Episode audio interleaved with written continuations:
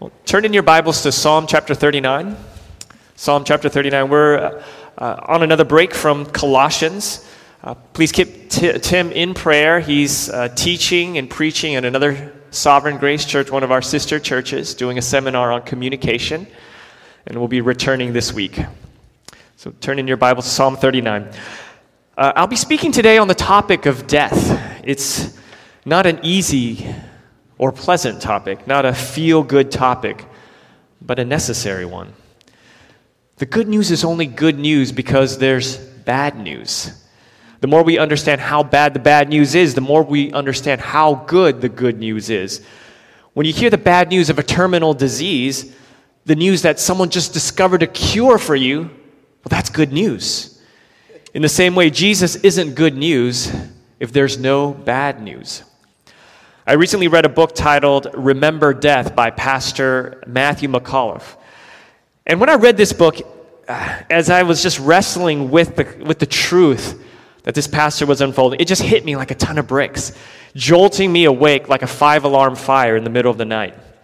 And I hope and pray that the Lord uses His Word and the truth explained and expounded in this book, which I'll be summarizing today, to awaken us in a fresh way on the reality of death, and more importantly, on the reality of our hope in Jesus Christ.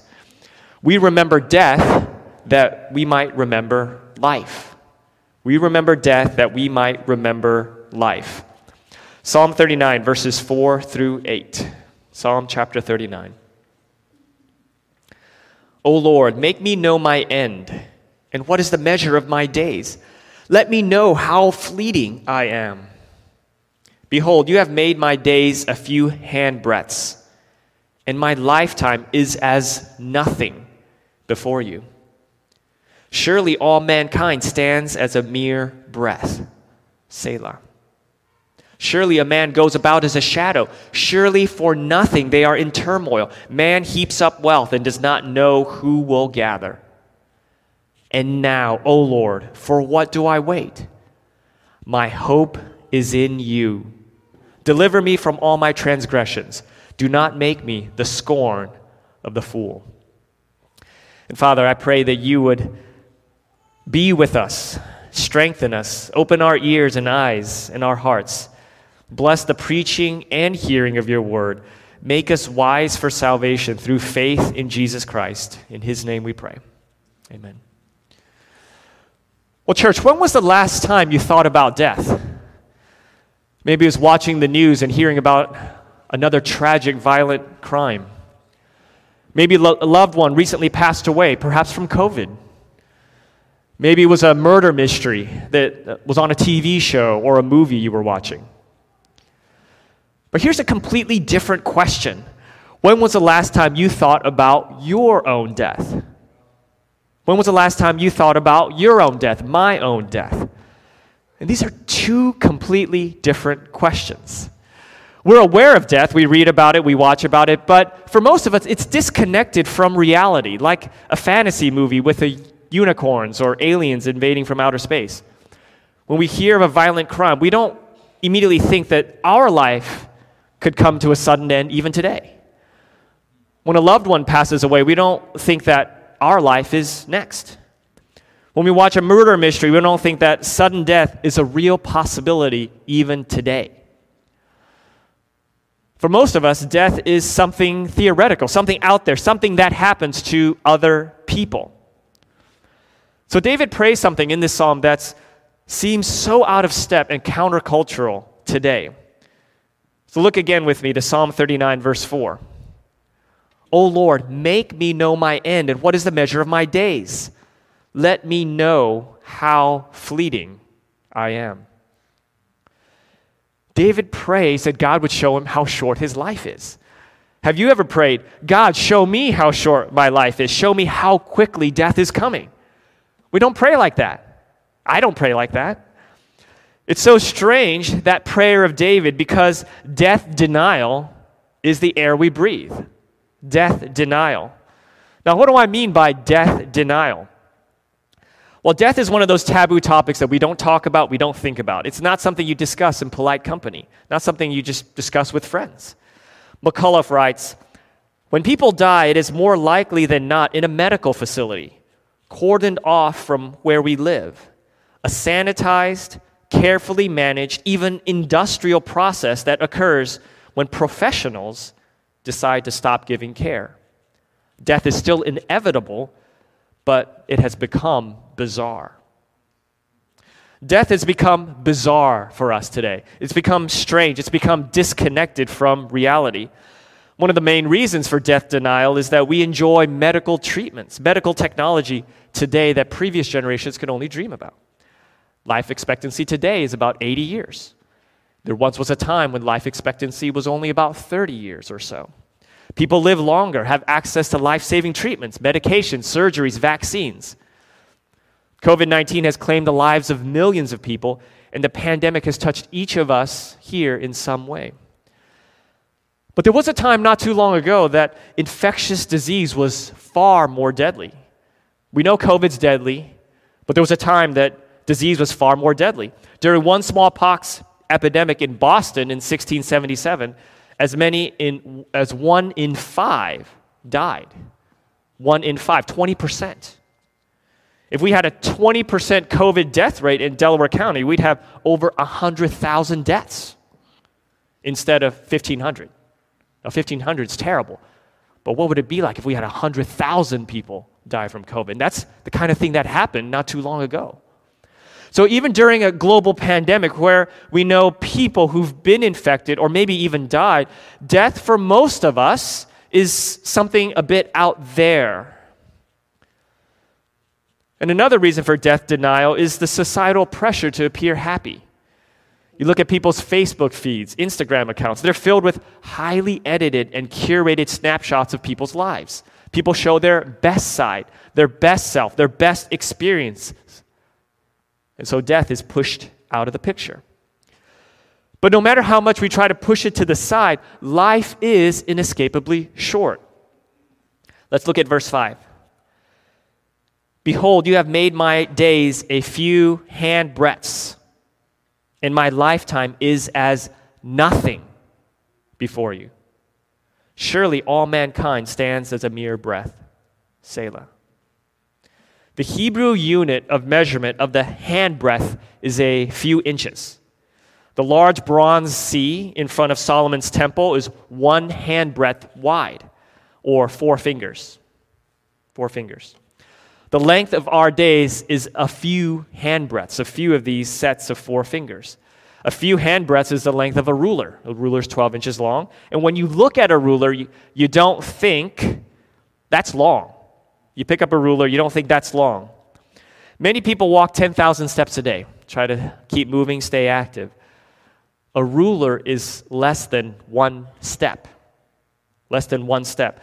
That ruler, those few handbreadths, that's the length of life for each one of us, that ruler. The theologian Blaise Pascal wrote about and thought frequently about death. His outlook on life wasn't morbid, it was realistic and biblical. He knew that his own life was a few handbreadths. And he wrote this, "Picture a number of men all in chains, all on death row.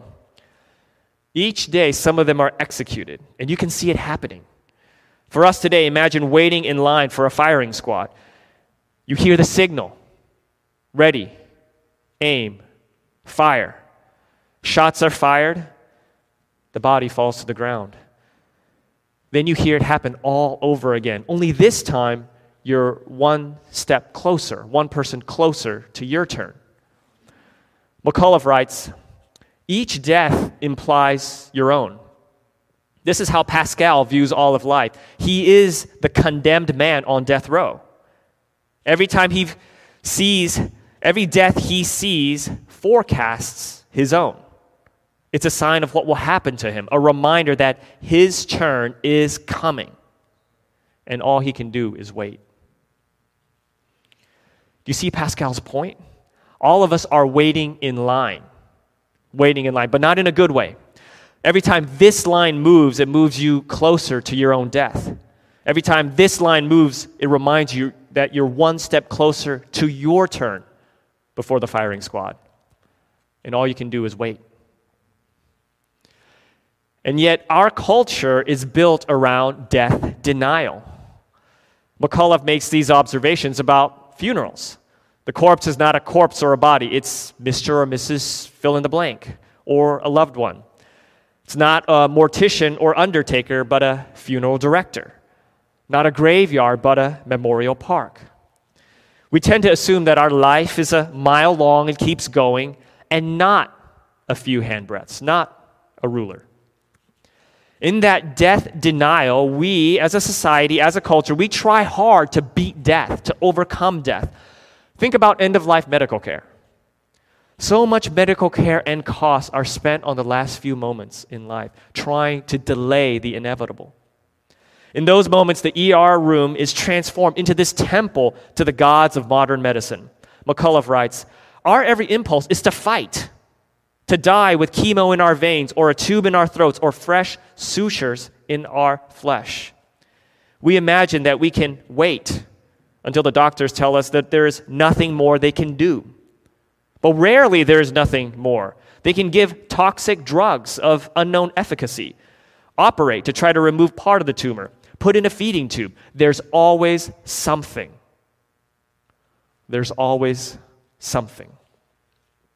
But here's the problem, friends. Here's the problem, brothers and sisters. Death always wins. Death is still inevitable. Death is still inescapable. Death is still unavoidable. No one gets out alive. McCullough again. "Death is no less universal now than it's ever been. Death is not a disease to be eliminated. It is the inevitable end of every life. People don't die because medicine has failed them. They die because they're human."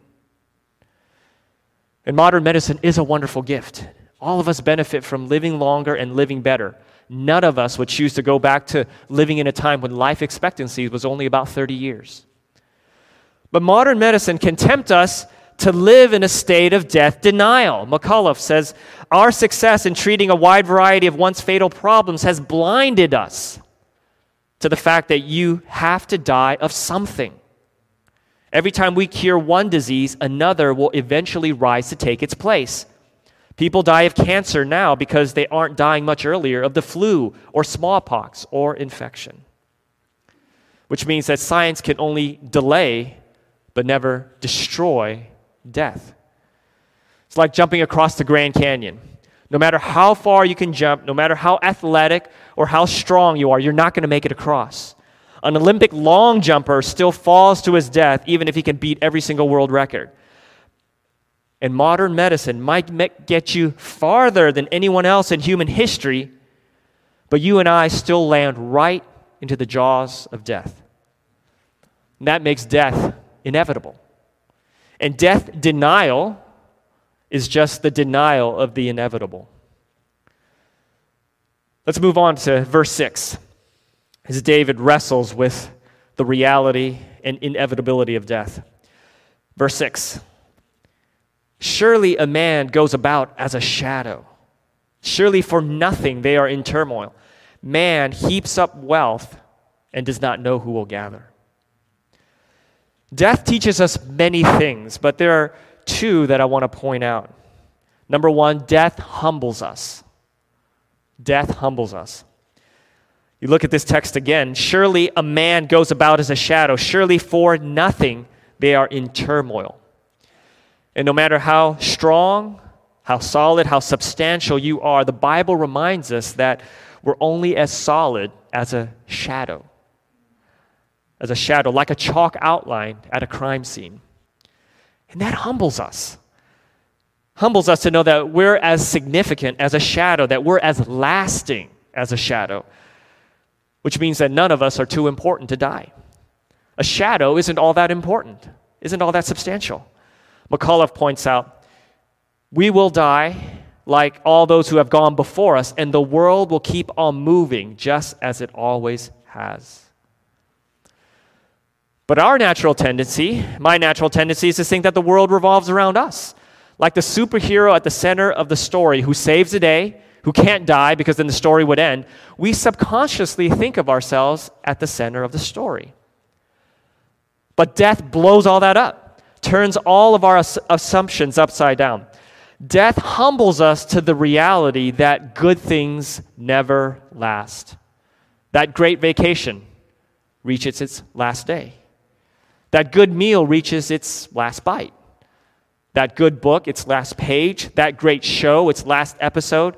And your life, my life, its last day. Philosopher William James reminds us that death is the worm at the core of everything we look to for happiness. All natural goods perish. Riches take wings. Fame is a breath. Love is a cheat. Youth and health and pleasure vanish. When we're young, we tend to view life as a savings account. We're building up equity and assets. The numbers grow. We're expanding our minds, our skills, our network of relationships. But then McCullough writes this, "But the truth is, life works like a savings account in reverse. Zoomed out to an entire life cycle, you see that no one is actually stockpiling anything. You're spending down, not saving up. Everything you have, your healthy body, your marketable skills, your sharp mind, your treasured possessions, your loving relationships, will one day be everything you've lost." Death turns our assumptions upside down. You're not saving up. You're spending down. You're not adding, you're subtracting. Every day you live is another day spent. That means you and I, we spend and spend and spend and spend. Even now, you're spending life, health, skills, your possessions, your relationships. No one saves anything. In gambling, the house always wins, right? The house always wins, which means that the odds are never in your favor. You might win in the short run, but over the long run, the house always turns a profit and all the gamblers lose. That's how the casinos stay in business. In the same way, death always wins. No matter how much you gain in the short run, death takes it all back in the long run. The fact that death wins and you lose is humbling. But not only does death humble us, death disorients us. Number two, death disorients us. When you're blindfolded and you're spun around, when the world finally stops spinning, you have no idea what direction you're facing. Was that left or right? You're disoriented.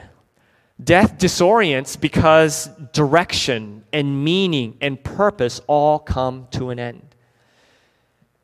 If we return to dust, if dust is our destiny, then what's the point? McCullough writes, "Death levels the winners and the losers, the rich and the poor, the popular and the outcasts, everyone. If my life turns to dust in the end, am I more significant than the stray dog picked apart by buzzards, the goldfish flushed down the toilet, the cockroach crushed underfoot?" If you and I ultimately return to the dust from which we came, just like the stray dog, just like the flushed goldfish, just like the crushed cockroach, then what's the point? What's the point when death wipes away all your accomplishments, your memory, and yes, your very existence? And all that is a grim, dark, depressing reality. Death humbles us. Death disorients us. As we carefully consider the end of life, the reality of death, the inevitability of death, those are the conclusions we have to reach. Those are the conclusions we must reach. But thank God, that's not the end. Thank God that there is real hope and meaning. We remember death that we might remember life. We remember death that we might remember life. Let's look at verses 7 and 8. Verses 7 and 8. David says, "And now, O Lord, for what do I wait? My hope is in you. My hope is in you. Deliver me from all my transgressions. Do not make me the scorn of the fool." My hope is in you, is what David writes. My hope is in the Lord. Jesus Christ came that we might have life and have it abundantly. Through death, Jesus destroyed the one who has the power of death, that is the devil, and came to deliver us from the fear of death. Jesus Christ says, "Fear not. Fear not. I am the first and the last and the living one. I died, and behold, I am alive forevermore, and I have the keys of death and Hades," Revelation 1:17 and 18. Jesus Christ is the resurrection and the life, that whoever believes in him, though he dies, yet shall he live. So death humbles us. Let's not deny that. Let's not whitewash that. Let's not downplay the reality of death. But God exalts us. God exalts us. Death might humble us to the ground, to the dust, but God exalts and lifts us up. Look again at verse 8. "Deliver me from all my transgressions. Do not make me the scorn of the fool." And it's a prayer ultimately answered in the coming of the Lord Jesus Christ, who delivers us from all our transgressions and the scorn of death. Romans 5:17. "For if because of one man's trespass, Adam," that one man, Adam, "death reigned through that one man, much more will those who receive the abundance of grace and the free gift of righteousness reign in life through the one man, Jesus Christ." We were once under sin and condemnation and death in Adam. But in Christ, we have righteousness, justification, and life. So yes, death humbles us, but God exalts us. The sin that brought death is now wiped clean through the blood of Jesus. Justification means that God no longer counts his sins against you, that on the basis of Jesus Christ, your criminal record is now expunged. And maybe you never thought about your sin and that great and final day of judgment. You've never given serious thought about how death will immediately usher you into the presence of God and your Maker. Are you prepared for that day? Are you ready to stand before your God and judge? God tells us now what to expect, so we're not left wondering. We're not left in the dark. Ecclesiastes 12:14 tells us, "For God will bring every deed into judgment with every secret thing, whether good or evil." God will bring every deed into judgment with every secret thing. Nothing is hidden from his sight. And if hearing that reminds you, I don't think I'm ready. I'm not ready for eternity. I'm not ready to stand before my God and judge and Maker. Well, I have some good news for you. The best news, the most incredible news you'll ever hear. The good news that Jesus Christ came to prepare you, to make you ready. That Jesus Christ died for your sins. That on a Roman cross 2,000 years ago, he died as a perfect sacrifice for all the sins of God's people. So believe in the Lord Jesus Christ, and you will be saved. Believe that his sacrifice alone is enough to cleanse you from all of your sins. Believe that the wrath and judgment of God for your sins was satisfied in Jesus Christ. Believe Jesus Christ as your only hope in life and in death, and live like he is. And if you have yet to believe in the Lord Jesus Christ, talk to a pastor, talk to one of us, talk to a friend who brought you. We'd love to explain more the way of salvation, how you can find true hope and meaning and deliverance from the fear of death through Jesus Christ. And as God's people, we enjoy the gift of justification, our sins wiped away through faith in Jesus Christ. But it's not just justification where we see God exalt us. We enjoy the gift of adoption. We're chosen and beloved, brought into God's own family. As Romans 8:15 and 16 teach us, "You have received the spirit of adoption as sons, by whom we cry, Abba, Father. The Spirit himself bears witness with our spirit that we are children of God." And God will never forget his children. Our names are written on the palms of his hands. He knows us by name and has predestined us for eternal glory. As McCullough writes, "Through death, we might as well be nameless. We're essentially waiting to be forgotten in time. But in Christ, we are known. We are known eternally by the Father with the same intimacy and affection he has for his Son." And just as Jesus rose from the grave, conquering death, in him, in Jesus Christ, we will also rise one day. In a moment, in the twinkling of an eye, at the last trumpet, the dead will be raised and we shall be changed at the final glorification. 1 Corinthians 15 teaches us that this perishable body must put on the imperishable, that this mortal body must put on immortality, and death is swallowed up in victory. One day, our bodies, which have turned to dust, if Jesus doesn't come back and our bodies are turned into dust, we will receive an inheritance that's imperishable, undefiled, unfading. So yes, death humbles us, but God exalts us in Jesus Christ, exalts us in justification, exalts us in adoption, and yes, exalts us in the final glorification when our bodies will rise again to resurrected glory. But that's not all. Yes, death disorients us as well, but God establishes us. Death disorients us, but God establishes us. In Christ, God establishes the work of our hands. Galatians 6:9 encourages us not to grow weary in doing good, for in due season we will reap if we don't give up. We will reap lasting fruit, eternal fruit, if we don't give up. 1 Corinthians 15:58, therefore, my beloved brothers, be steadfast, immovable, always abounding in the work of the Lord, knowing that in the Lord your labor is not in vain. In the Lord your labor is not in vain. Nothing done for the Lord will be wasted, but will be rewarded on that day. So in Christ, your work, your life, everything you do, everything you are has purpose and meaning that outlasts, that outlives death. And in Christ, one day we will hear, well done, good and faithful servant. You have been faithful over a little, I will set you over much. Enter in to the joy of your master.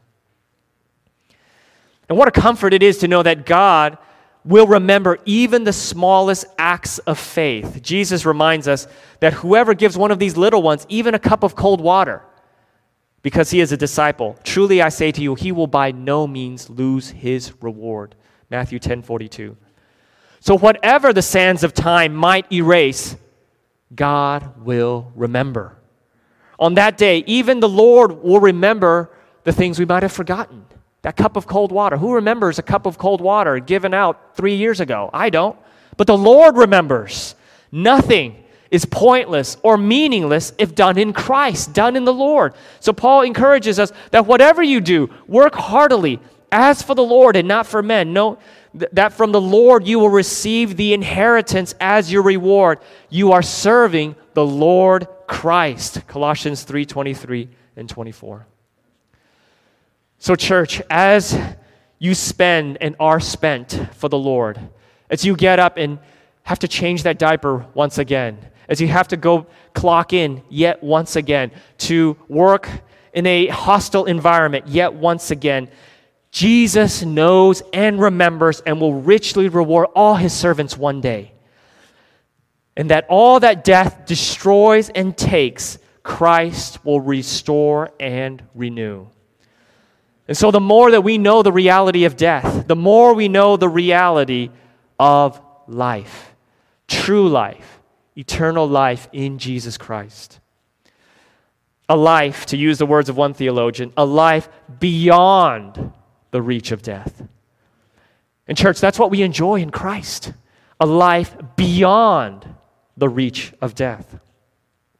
So we remember death, not in a morbid, creepy way, but in a realistic, biblical way, that we might remember life. We might remember and know all that Christ has done for us to secure eternal life. So next time someone dies, use it to carefully and soberly consider your own death. That one day it will be your turn. Picture yourself as that dead person. Again, not in a morbid, creepy way, but in a humbling, sobering, careful, realistic way, considering this person who has just lost everything And may that lead you to remember your hope and life in Christ. May that bring a fresh reminder of all that you have in Jesus Christ, all the life that he has for you, for his people. And let that, whenever you observe and experience and see death, let that prepare you for your time, your turn, when it's your time to die. Remember that each death brings you a little closer to your own death, which for the Christian means that you're brought one step closer to your future glory, to a little closer to glory in Christ in heaven.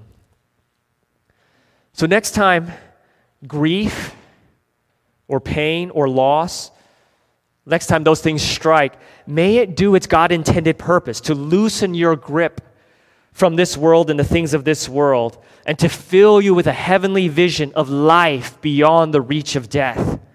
McCullough writes, "I use my grief as a telescope." And you know what a telescope does. It's something which takes something that's far away and brings it near. Looking through the telescope to grab hold of his image, Jesus comes forward through that telescope and into focus, blown up to size so that he dominates the entire frame. Grief is not a dead end, but the necessary pathway to Jesus. Grief is not a dead end, but a pathway, a telescope to see Jesus. But it's not just the case with the hard things in life, but with the good things as well. McCullough explains that we can fully enjoy the good things in this life, knowing that we'll lose them because we don't have to have them. We can enjoy the good things in this life, knowing we'll lose them because we don't have to have them. Think of all the good things we enjoy in this life. We enjoy life and health, skills, possessions, relationships. We can enjoy them as appetizers that leave you wanting more. If you know that the main course is coming, you can enjoy the appetizer for what it is, something temporary, something good, but something that points beyond itself to something more. Let me end with these words from Psalm 73. "Whom have I in heaven but you? And there is nothing on earth that I desire besides you. My flesh and my heart may fail and will fail, but God is the strength of my heart and my portion forever." Let's pray. Father, I pray that the sober reality of death, the dark reality, the depressing reality of death, Lord, that would be a magnificent telescope that magnifies the glorious life that we have in Christ, that it would drive us to run more quickly and more fervently to Jesus Christ, to hold on more tightly to the one who died and rose that we might enjoy life everlasting. In his name we pray. Amen. Amen.